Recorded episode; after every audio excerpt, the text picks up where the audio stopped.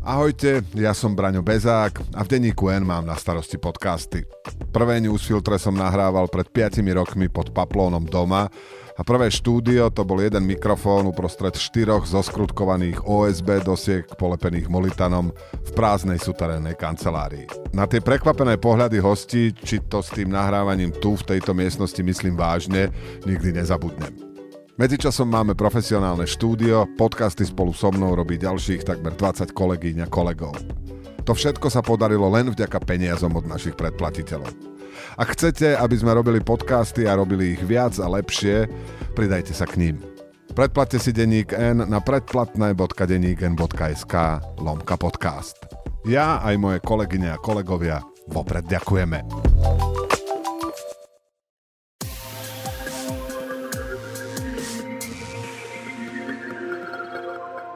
Počúvate podcast denníka N v redakcii. Ja som Monika Tódová a mojim hostom je politický komentátor, analytik Marian Leško. Ahoj. Ahoj. Bývalý prezident finančnej správy František Imrece je ďalší pravoplatne odsudený vysoký predstaviteľ štátu za korupcie. Súd schválil dohodu o vine a treste, ktorú s ním uzavrel prokurátor, dostal 5-ročnú podmienku, peňažný trest 202 tisíc eur, rôzne obmedzenia a aj povinnosť robiť protikorupčnú osvetu. Ako si prijal túto informáciu? Prijal som ju ako ďalšie súdne potvrdenie toho, že za vlád Smeru sme tu mali systémovú korupciu, že tá systémová korupcia bola hierarchicky vedená a že každý ten člen, ktorý sa na nej podielal, mal príjmy podľa výšky, kde sa v tej hierarchii nachádzal. Ak my sme od 2006 roku vypisovali, že takýto systém a s takouto hierarchiou tu je a že je to očividné, že to je e, do očí bijúce, tak teraz po toľkých rokoch nám dávajú aj rozsudky súdov za pravdu, že je to naozaj tak. Už to nie sú naše novinárske tvrdenia, už to nie sú iba podozrenia trestnoprávneho charakteru, už sú to právoplatné rozsudky súdu, potvrdzujúce, že systémová korupcia za smeru bola organickou súčasťou vládnutia ale bývalý minister vnútra Robert Kaliňák napríklad povedal, že taštička s 50 tisíc eurami, ktorú dostala bývalá prezidentka finančnej správy Lenka Wittenbergerová v byte pána Imreceho od podnikateľa Suchobu pri odchode z funkcie, že to nebol úplatok, ale poďakovanie za roky práce a toto jednoducho podľa neho nie je korupcia. Dá sa povedať, že mm, teraz už konečne chápeme, prečo Kaliňák roky hovoril, že korupcia na najvyšších miestach neexistuje? Ja dlhé roky pozorujem, či chcem, či nechcem, pána Kaliňáka a prišiel som na to, že on, kým to ide, tak bráni neobra- neobraniteľné, obhajuje neobhajiteľné tak, že robí z poslucháčov, divákov, z verejnosti, z ľudí hlupákov. Ale keď to už nejde, tak siahne po poslednom prostriedku a to robí hlupáka sám zo seba. Pretože ak ten, kto dal úplatok, povedal, bol to úplatok. Ak tá, ktorá ten úplatok prijala, povedala, bol to úplatok. Ak sudca, ktorý mal všet, prístup ku všetkému, povedal, áno, bol to úplatok. A pán Kaliňák povie, bolo to poďakovanie za dobrú prácu tak on urobil zo seba úplného idiota, lebo nič iné už mu nezostáva. To je posledné útočisko darebákov, že keď už nemajú na nič, na nič e, nemajú najmenšiu šancu niečo vysvetliť, tak urobia zo seba totálnych cvokov. A mohlo by toto jeho ponímanie reality vysvetľovať, prečo nikomu rok nepovedal o tom, že bol slovenský vládny špeciál použitý na únos vietnamského občana. V Nemecku odsudili už druhého člena toho unašajúceho komanda, dostal 5 rokov a Robert Kaliňák doteraz tvrdí, že nechce veriť, že by ho vietnamský minister vnútra oklamal. Neviem, koľko máme času, ale ne, nebudem sa ponáhľať. Ja si myslím, že pán Kaliňák nemá problém s vnímaním reality. On tú realitu vidí presne tak, ako ju vidíme my. A, a možno aj z toho má, keď odpoveda na otázky novinárov alebo je v televízii a diskutuje také tie divé oči, lebo tú realitu vidí. On tú realitu vidí, len ju nemôže priznať, len ju musí popisovať nejako inak. A to, že, že povedal, že nechce veriť tomu, že ho ten minister oklamal, ani ja tomu neverím. To nebolo to, že nechal zo seba urobiť ako nevedomky, nevedomého spolupracovníka. To bolo zorganizované a pripravené. Pozrime sa na to z pohľadu toho vietnamského ministra vnútra a tajnej služby, ktorá s ním tu prišla. Keby sme my boli laici, my dvaja, my dvaja ministrami vnútra vietnamskej komunistickej vlády, tak by sme neriskovali, že vyrazíme na nejaké Slovensko do šengenského priestoru s tým, že nám niekto pri privezie toho uneseného Vietnamca s tým, že nemáme lietadlo a spôsob premyslený, ako ho dostaneme toho šengenského priestoru a z Bratislavy preč. Išiel by minister vnútra, šéf alebo podšéf tajnej služby do takého rizika, že ideme na blin, však možno to, keď pán Boh dá, ja neviem, keď Kaliňák dá. No veď presne, oni presne vedeli, pán Boh to nedá, ale Kaliňák dá. Že sa môžu spoláhnuť, že 23. unesieme, 25. pardon, 23. júla 2017 unesieme, 25. júla 2017 dáme Kaliňakovi požiadavku, prídeme na návštevu a 26. už majú vybavené nielen lietadlo, ale aj prelet cez Polsko a Bielorusko. Jednoducho to, bola, to bolo očividné, že to bolo pripravené, zorganizované, e, že tá logistika bola zabezpečená. A druhý pohľad, predstav si, že si čestný minister vnútra Slovenskej republiky a potom, keď dáš z dobrej, z dobrej viere poskytneš lietadlo pre vietnamskú delegáciu, ti o 3 dní, 4 povedia Nemci, je celkom možné, že v tej delegácii bol unesený chlap z Berlína a že vy ste dobrej viere pomáhali zločinu. Tak normálny minister vnútra urobi všetko, čo je v jeho silách, aby zistil, či z neho niekto urobil spolupáchateľa. Ale Kaliňák sa k tomu nemal. Kaliňák vôbec nechcel zistiť, že či to naozaj nebolo tak, že v dobrej viere pomáhal zločinu. On sa správal tak, ako, a správa sa tak, ako keby po celý čas vedel, že to zločin bol a ja to musím so všetkými silami a prostriedkami zabezpečiť, aby sa to nikto nedozvedel. Jeden detail a už končím o tej téme.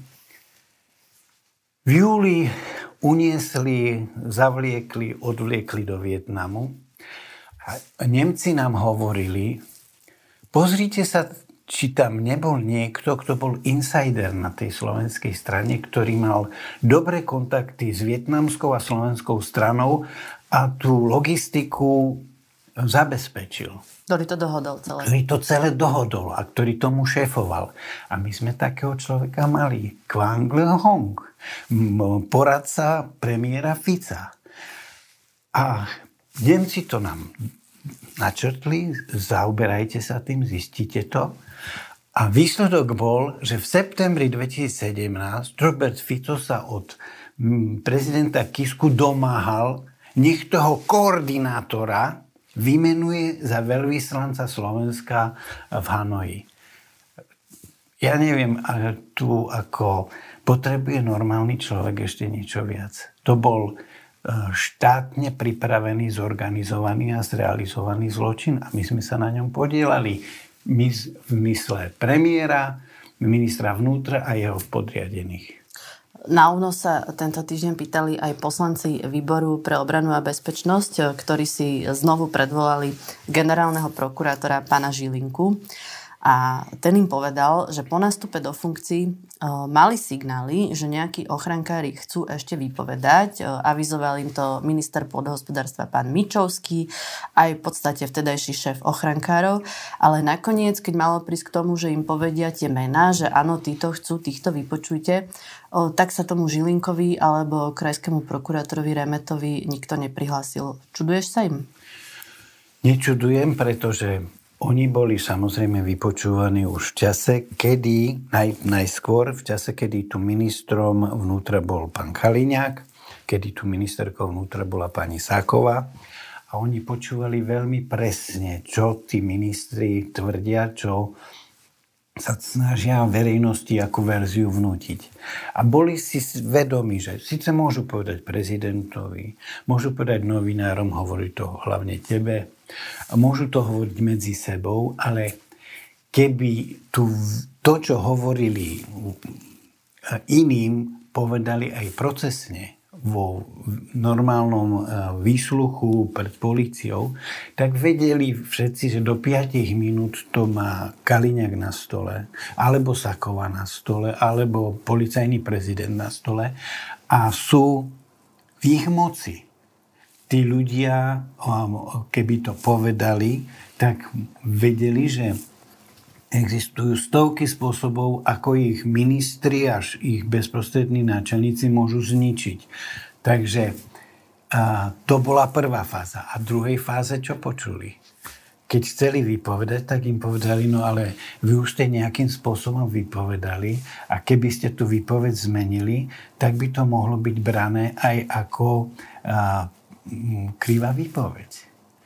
A, jednoducho tí ľudia vedia, v akom prostredí žijú, pracujú a málo kto sa nájde taký, že by povedal, pravda mi stojí za to, aby som si zničil svoju kariéru, ohrozil svoju vlastnú rodinu. Takže ja sa im vôbec nečudujem. No, ale napriek tomu, kto je generálny prokurátor, ako sa správa, sú to policajti. Nemali by povedať všetko do zapisnice, čo vedia? Pripomeniem Bertola, Bertolta Brechta, ktorý povedal raz, beda krajine, ktorá nemá hrdinov a ešte väčšmi beda tej, ktorá hrdinov potrebuje. To, že tu je taký, že tu bol taký patologický systém, kde normálna pravdivá výpoveď ohrozovala ľudí existenčne, to nie je chyba a vina týchto ľudí. A Samozrejme, ak na nich uplatníme morálne kritéria, mali by vypovedať, mali by urobiť všetko, čo je v ich moci, aby pachatelia a spolupachatelia trestných činov boli potrestaní. Ale zase na druhej strane, keby sme urobili sociologický prieskum, koľký z našich ľudí by boli toto ochotní podstúpiť, tak veľa takých dobrovoľníkov nenájdeme. Vrátim sa ešte ku Kaliňákovi, pretože znovu je obvinený.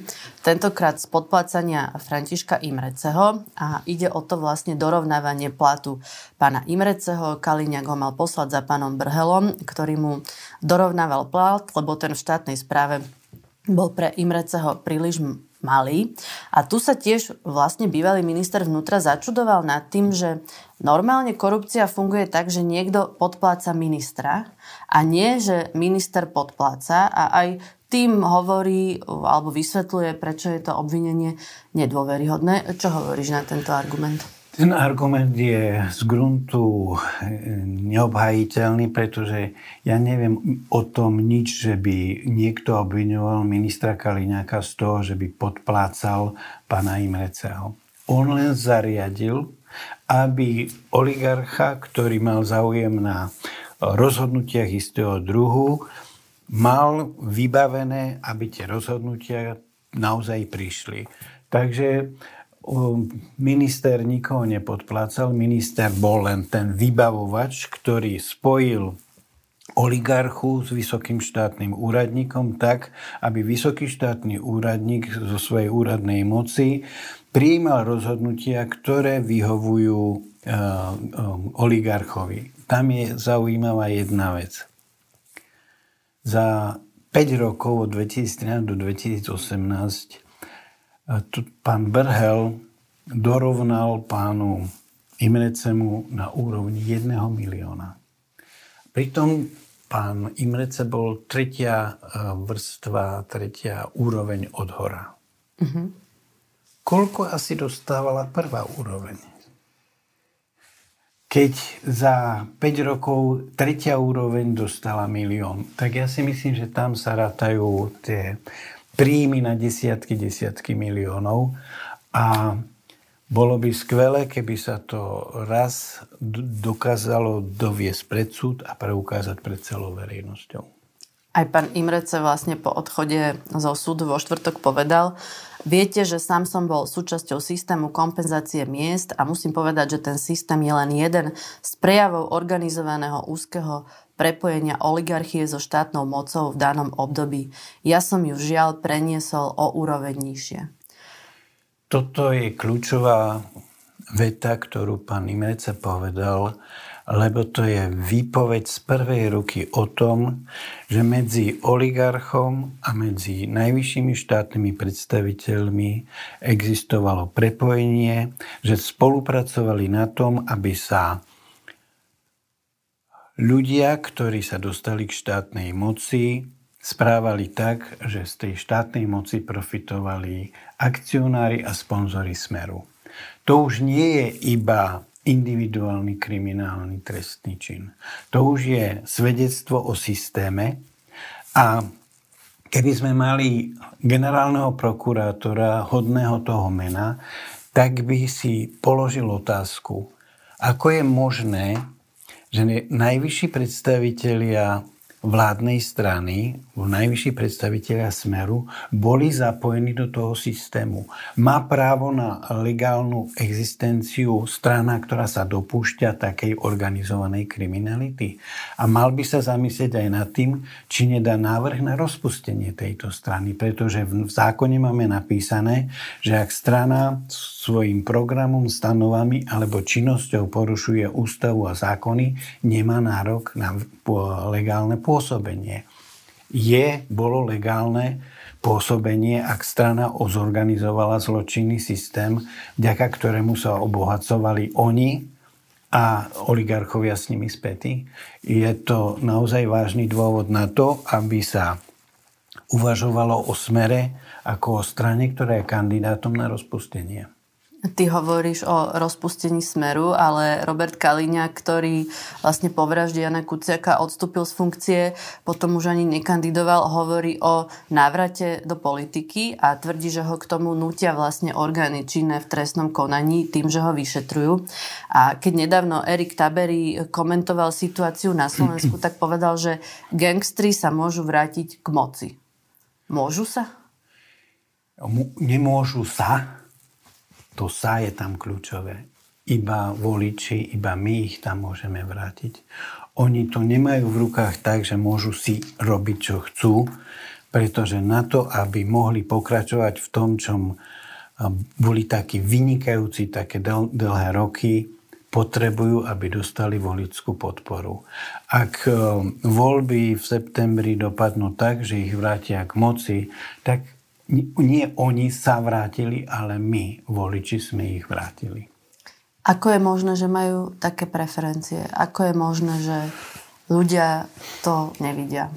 Nevidia a dokonca už aj keď sú pravoplatné rozsudky, ako si povedal na začiatku, už sa nebavíme o novinových článkoch, ktoré vlastne to odkrývali dlhé roky. Dlhé roky.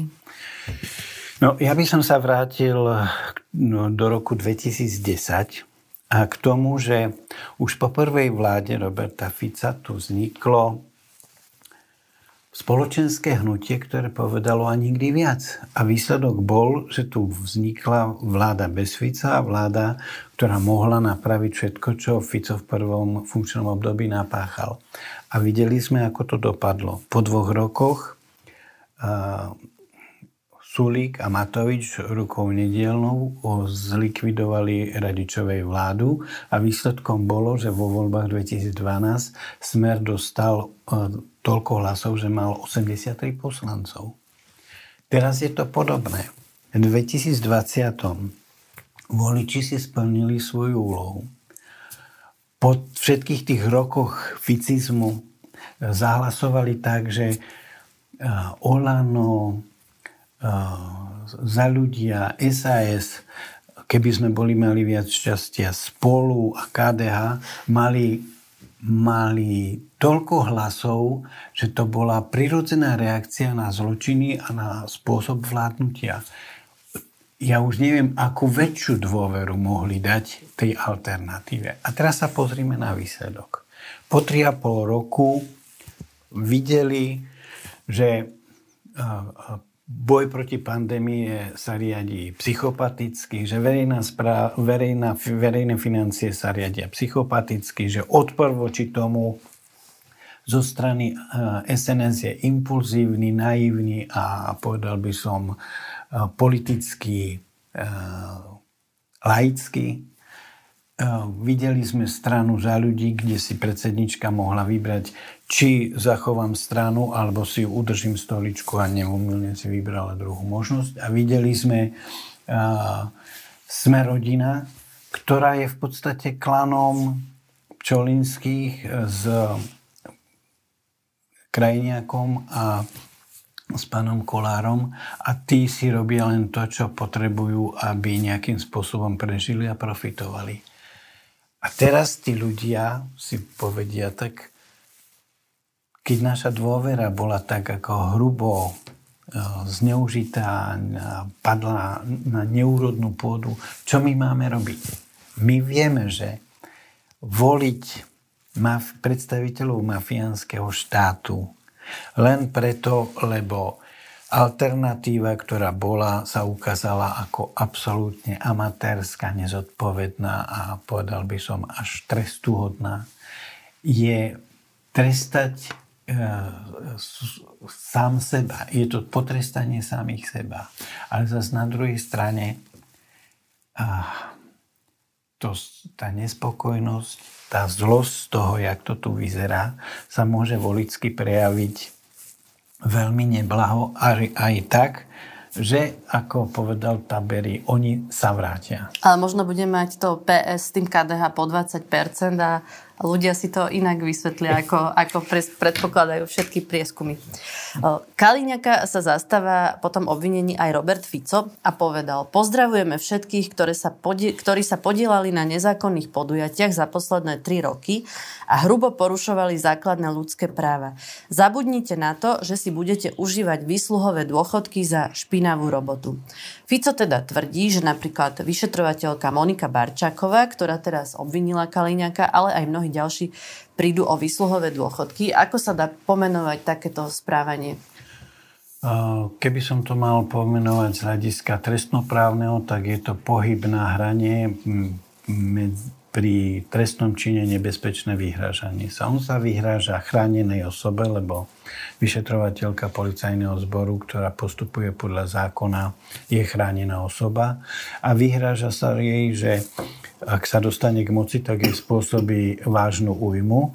Ale zároveň tiež hovorí, že ak by to chcel naozaj spraviť, tak to je proti všetkým zásadám demokratického právneho štátu, takže nejakým spôsobom ticho hovorí, ak sa vrátim k moci, tak zabudnite na právny štát. A čo ma upútalo, to je to, že na nejaké rozhodnutie, z nejakého rozhodnutia ústavného súdu robí také ďalekosiahle závery. Veď ústavný súd niekoľkokrát povedal aj jeho vláde, že prijala protiústavný zákon. Ústavný súd dvakrát povedal, že to, čo chcete robiť referendum, je protiústavné. A ja som nezachytil, že by Robert Fico kričal potom, siahneme si na dôchodky, lebo ústavný súd povedal, že postupujeme protiústavne. Jednoducho Robert Fico zastrašuje, Robert Fico sa vyhráža a je to škandál, že to má takú malú odozvu, ako to má. K orgánom činným v trestnom konaní sa vyjadroval aj predseda hlasu Peter Pellegrini a na otázku, či zruší špecializovaný trestný súd alebo špeciálnu prokuratúru, povedal, že to je teraz predčasné hovoriť, e, že bude chcieť kompletnú reformu bezpečnostných zložiek a citujem, či to bude zmenou názvu, rekonštrukciou úradov alebo ponechaním a doplnením, to sa ukáže. Koniec citatu. Ten slovník je opatrnejší, ale budú také aj jeho skutky po voľbách? Ja si os- osobne myslím, že ak niekto bol v systéme smeru tak vysoko, tak je malá pravdepodobnosť je takmer vylúčené, že nejakým spôsobom nebol zapojený do toho systému korupcie, ktorý si e, smer zorganizoval a ktorému šéfoval a ktorý riadil. Všetci vieme, čo, že Peter Pellegrini ústami podnikateľa výboha najskôr niečo chcel a potom um, ústami rovnakého výboha sa poďakoval. Otázka je, že samozrejme pán Výboh to nepriznáva, pán Výboh to um, popiera. Hovorí to pán Imrece?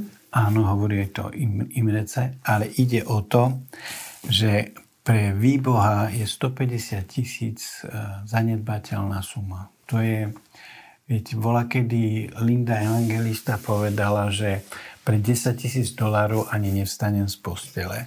A ja si myslím, že pre pána e, výboha 150 tisíc nie je suma, kvôli, kvôli ktorej by on od niekoho ťahal peniaze a neodovzdávali, pretože on na tých 150 tisíc naozaj nebol odkázaný.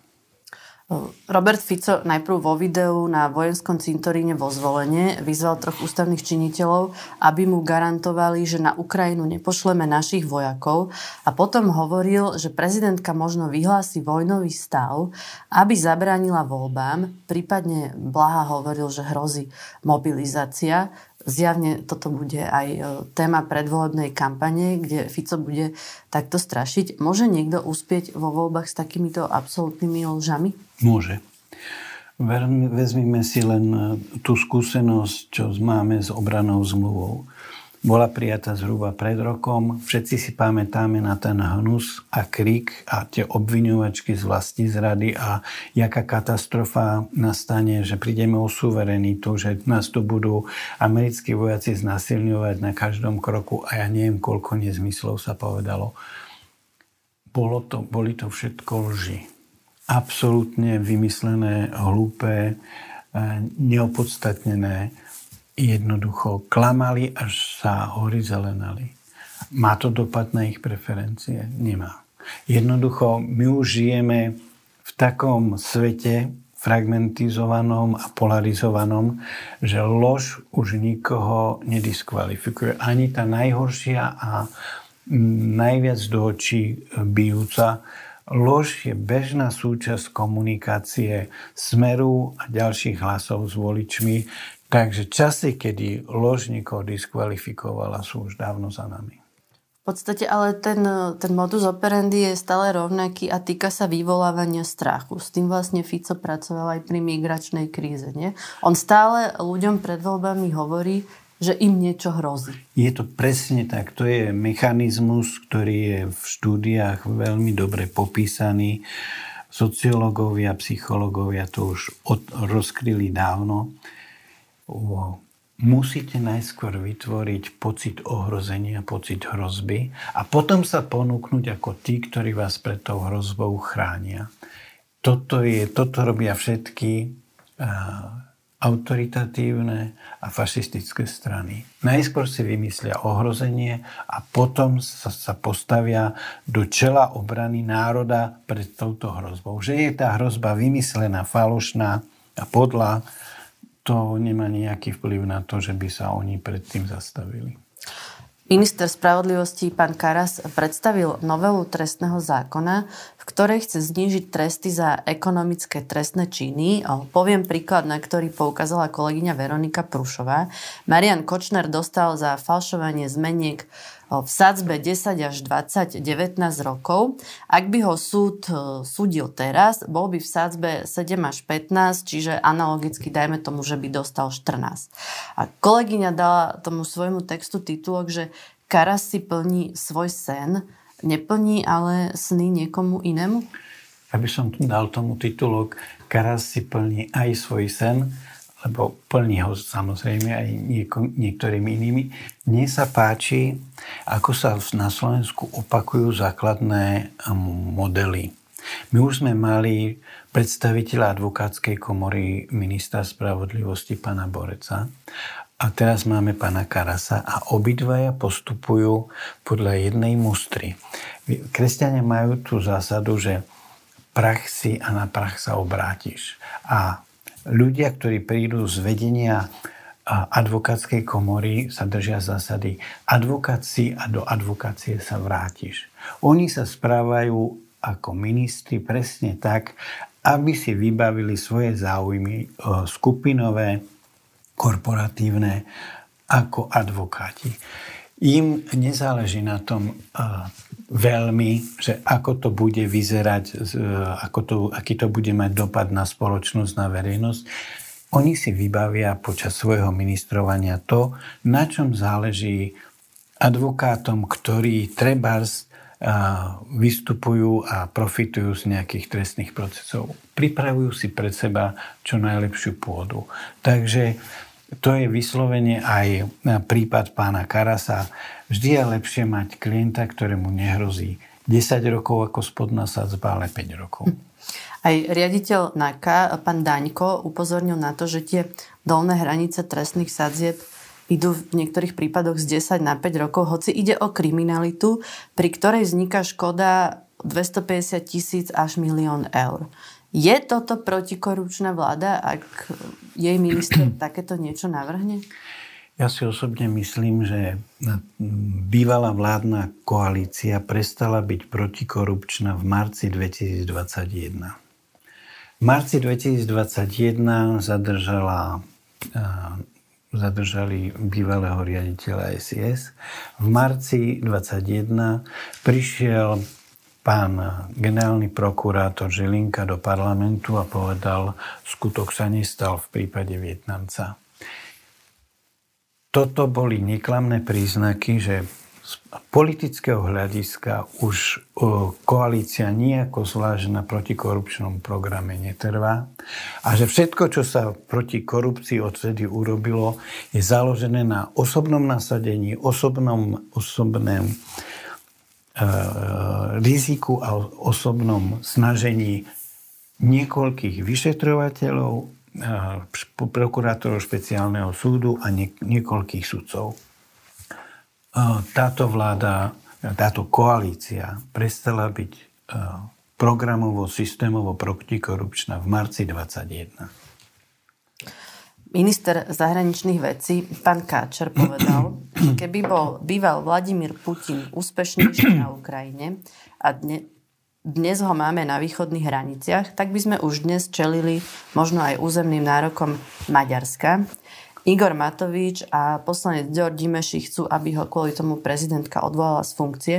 Bol to zo strany pána Kačera neprimeraný výrok? Myslím si, že áno. Bol som veľmi prekvapený, keď som sa s tým výrokom oboznámil, lebo som si myslel, že pán Kačer je väčší profesionál. Takúto vetu, som o tom hlboko presvedčený, by Ivan Korčok zo seba nikdy nedostal. Poprvé, z verejných zdrojov nie je, e, vo verejných zdrojoch nie je žiaden rukolapný dôkaz o tom, že by e, Orbán chcel vznášať nejaké územné požiadavky na Slovensko. Ak sú nejaké neverejné informácie a minister Káčer o nich vie, tak nemôže povedať, ale ja to viem z tajných správ on vždy musí myslieť na to, či to, čo povie, je nejakým spôsobom obhajiteľné. Či má argumenty, aby povedal, nevymýšľam si, je to naozaj tak. On to iba zaproklamoval, bez toho, aby sme vedeli, z čoho vychádza, aké má na to argumenty, dôvody. A navyše posadil svojich politických oponentov a súperov na vysokého konia, pretože ak niekto povie takýto výrok ako minister zahraničných vecí, tak si naozaj urobí sám veľkú dieru do boku. Zopakujem to, Ivan Korčok je profesionál, ktorý by to nikdy neurobil. Neznamená to, že to posúva pána Kačera možno z diplomácie viac do domácej politiky, lebo on na to potom následne reagoval tým, že nekritizoval Maďarov, ale režim Viktora Orbána a zrejme aj hlavne teda Putina a tiež povedal, že kto kritizoval Mečiara, nebol proti Slovensku a Orbán nie je Maďarsko. Matovič je nikto a kto je Dimeši, netuším. Je to naozaj v štýle slovenskej politiky. To, je, to, to nie, toto nie sú výroky diplomata, to sú výroky politického aktéra, ktorý sa snaží vrátiť úder. Ak sa chce pán Kačer zapojiť do slovenskej politiky, zjavne má na to osobnostné predpoklady, ale by si mal uvedomiť, že Všetko, čo povie, môže byť použité proti nemu a keď povie nejakú vec, ktorú nemôže obhájiť, tak to jeho oponenti a protivníci radi využijú a nemal by dávať všetkým tým svojim oponentom nezaslúžené dary. A podľa teba by to bolo prospešné, keby pán Káčer vstúpil do domácej politiky? Bolo by to prospešné z toho hľadiska, že je jednoznačný zastanca tohto nášho európskeho a severoatlantického zaradenia, ale na to, aby bol aby priniesol maximum toho, čo v jeho potenciáli je, tak by si musel dávať veľký pozor na expromptu výroky, na výroky, ktoré, ktorými by odhaloval svoj stav duše, pretože by e, tým dával veľké výhody do rúk oponentom. Je, Mároš, niečo nové na poli politických prestupov a kreovania nových subjektov, alebo teraz je ešte ten čas, e, keď musíme trpezlivo čakať, ako to dopadne? No, ja to vidím tak, že sa nám množí počet kandidátov na otca zjednotiteľa, pretože máme Zurindu, máme Hegera s Naďom, máme Koho ešte máme? No, videla som vyjadrenie pána Mistrika, že pripravuje konkrétne kroky na vytvorenie novej politickej nádeje pre Slovensko. Áno. A na otázku, či má bližšie k prípadnému projektu Eduarda Hegera alebo k Mikulášovi Zurindovi a jeho modrej koalícii odpovedal, že spoluprácu by poňal širšie. Priznám sa, že tomu nerozumiem, lebo Zurinda hovorí, že chce spojiť všetkých tak keď to chce ešte pán Mistrik vziať zo širšia, tak ešte neviem, koho okrem všetkých tam môže ako prijať. Ešte je tam pán Majerský, ale no, ten nehovorí o tom, že chce spojiť všetkých. Ten chcel iba Eduarda Hegera, ale tomu sa to zdalo nedôstojné. Je, je to tým, že voľby sú až v septembri, tak majú veľa, veľa času na to, aby vymýšľali, špekulovali a to je najlepšia cesta k tomu, aby to prešpekulovali. Čiže kedy podľa teba to začne byť nejaké jasnejšie? Jasnejšie to začne byť vo chvíli, kedy sa budú musieť uzatvárať e, kandidátne listiny a to je v júni. A to už môže byť aj dosť neskoro. No, e, na Slovensku sa všetko deje v poslednej chvíli a ešte chvíľu potom. SAS hovorí, že ide sama, PS tiež. Majersky to, ako som hovorila, nechce veľmi Mikuláša Zurindu, chce Hegera, ale bez Naďa. Naď hovorí, že to, že pôjde Heger z KDH je nepravdepodobné a s kým pôjde, on sa dozvieme v krátkom čase. A Heger nehovorí nič, okrem toho, že nemáme na obedy zadarmo, ale parlament ich aj tak schválil. Ako toto dopadne? No, priznám sa, že eh, toto je nad moje síly toto je niečo, do čoho by som sa nerad púšťal. Ja by som skôr chcel upriamiť na pozornosť na to, čo sa práve deje a dejú sa katastrofy. Pretože to, čo vidíme v parlamente, je jedna veľká, obrovská hrôza. Príjmajú sa tam zákony, o ktorých najskôr uh, Olano hovorí, že bol prijať by to bolo veľmi nezodpovedné, lebo na, obedy zadarmo pre všetky deti nemáme, ale potom sa ukáže, že zrazu máme. Najskôr sa bojíme, jak na to zareagujú finančné trhy, ale potom už nám, čo, čo nás je po finančných trhoch, nedelný, zákaz nedelného predaja. Jednoducho budú prichádzať denne nové a nové čoraz cestnejšie a pošahanejšie návrhy. A ja si v tejto súvislosti spomínam na známy Marfiov výrok. Keď zasada parlament, pamätajme, že náš život, majetok a bezpečnosť sú vážne ohrozené. Čo ty hovoríš na ten zákaz nedelných predajov? Potrebuješ nakupovať nedelu?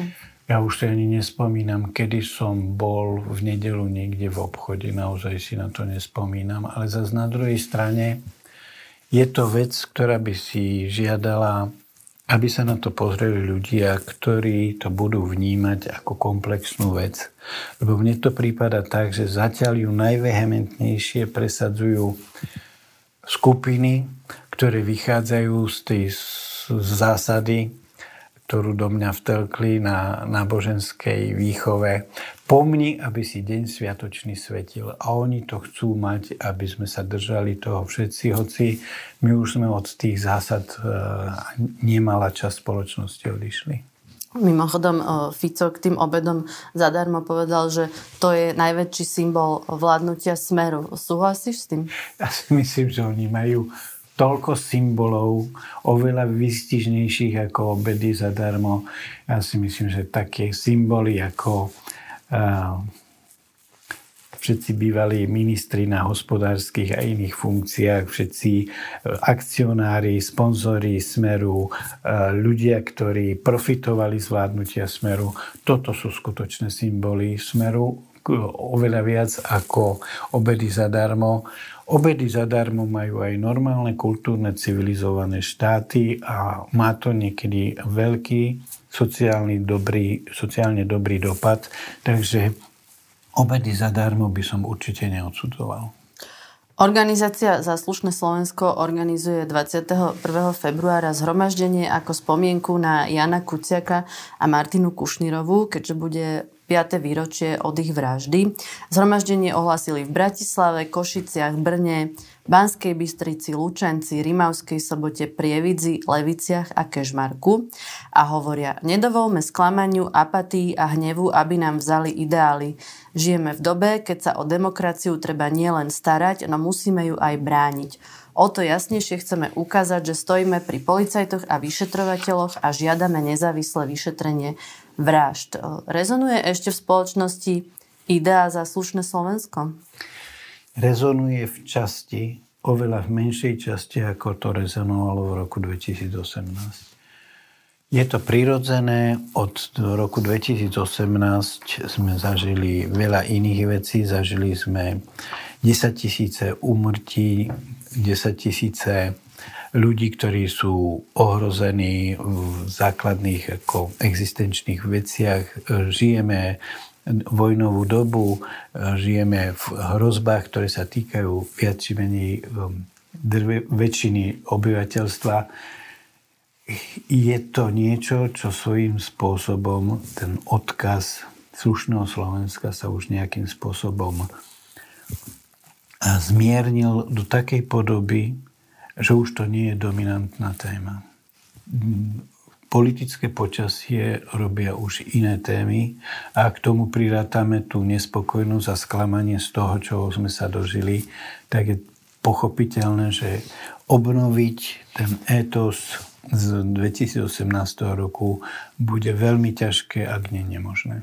Ale určite pozývam všetkých do kina na film o Janovi Kuciakovi, ktorý tiež na výročie bude mať premiéru. Videla som ho, ma pozvali na jednu diskusiu, takže, takže to si určite všetci chodte pozrieť. Maroš, čo pozitívne sa stalo, odkedy sme sa nevideli? Najťažšia otázka vždy na záver. Na, na jedno som prišiel.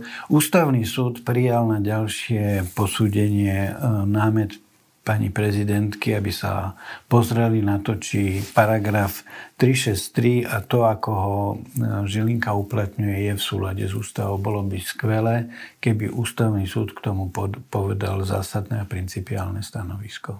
Tak ďakujem veľmi pekne, že si prišiel. To bol Marian Leško. Ďakujem aj ja. Počúvali ste podcast v redakcii, ja som Monika Todová a do počutia na budúce.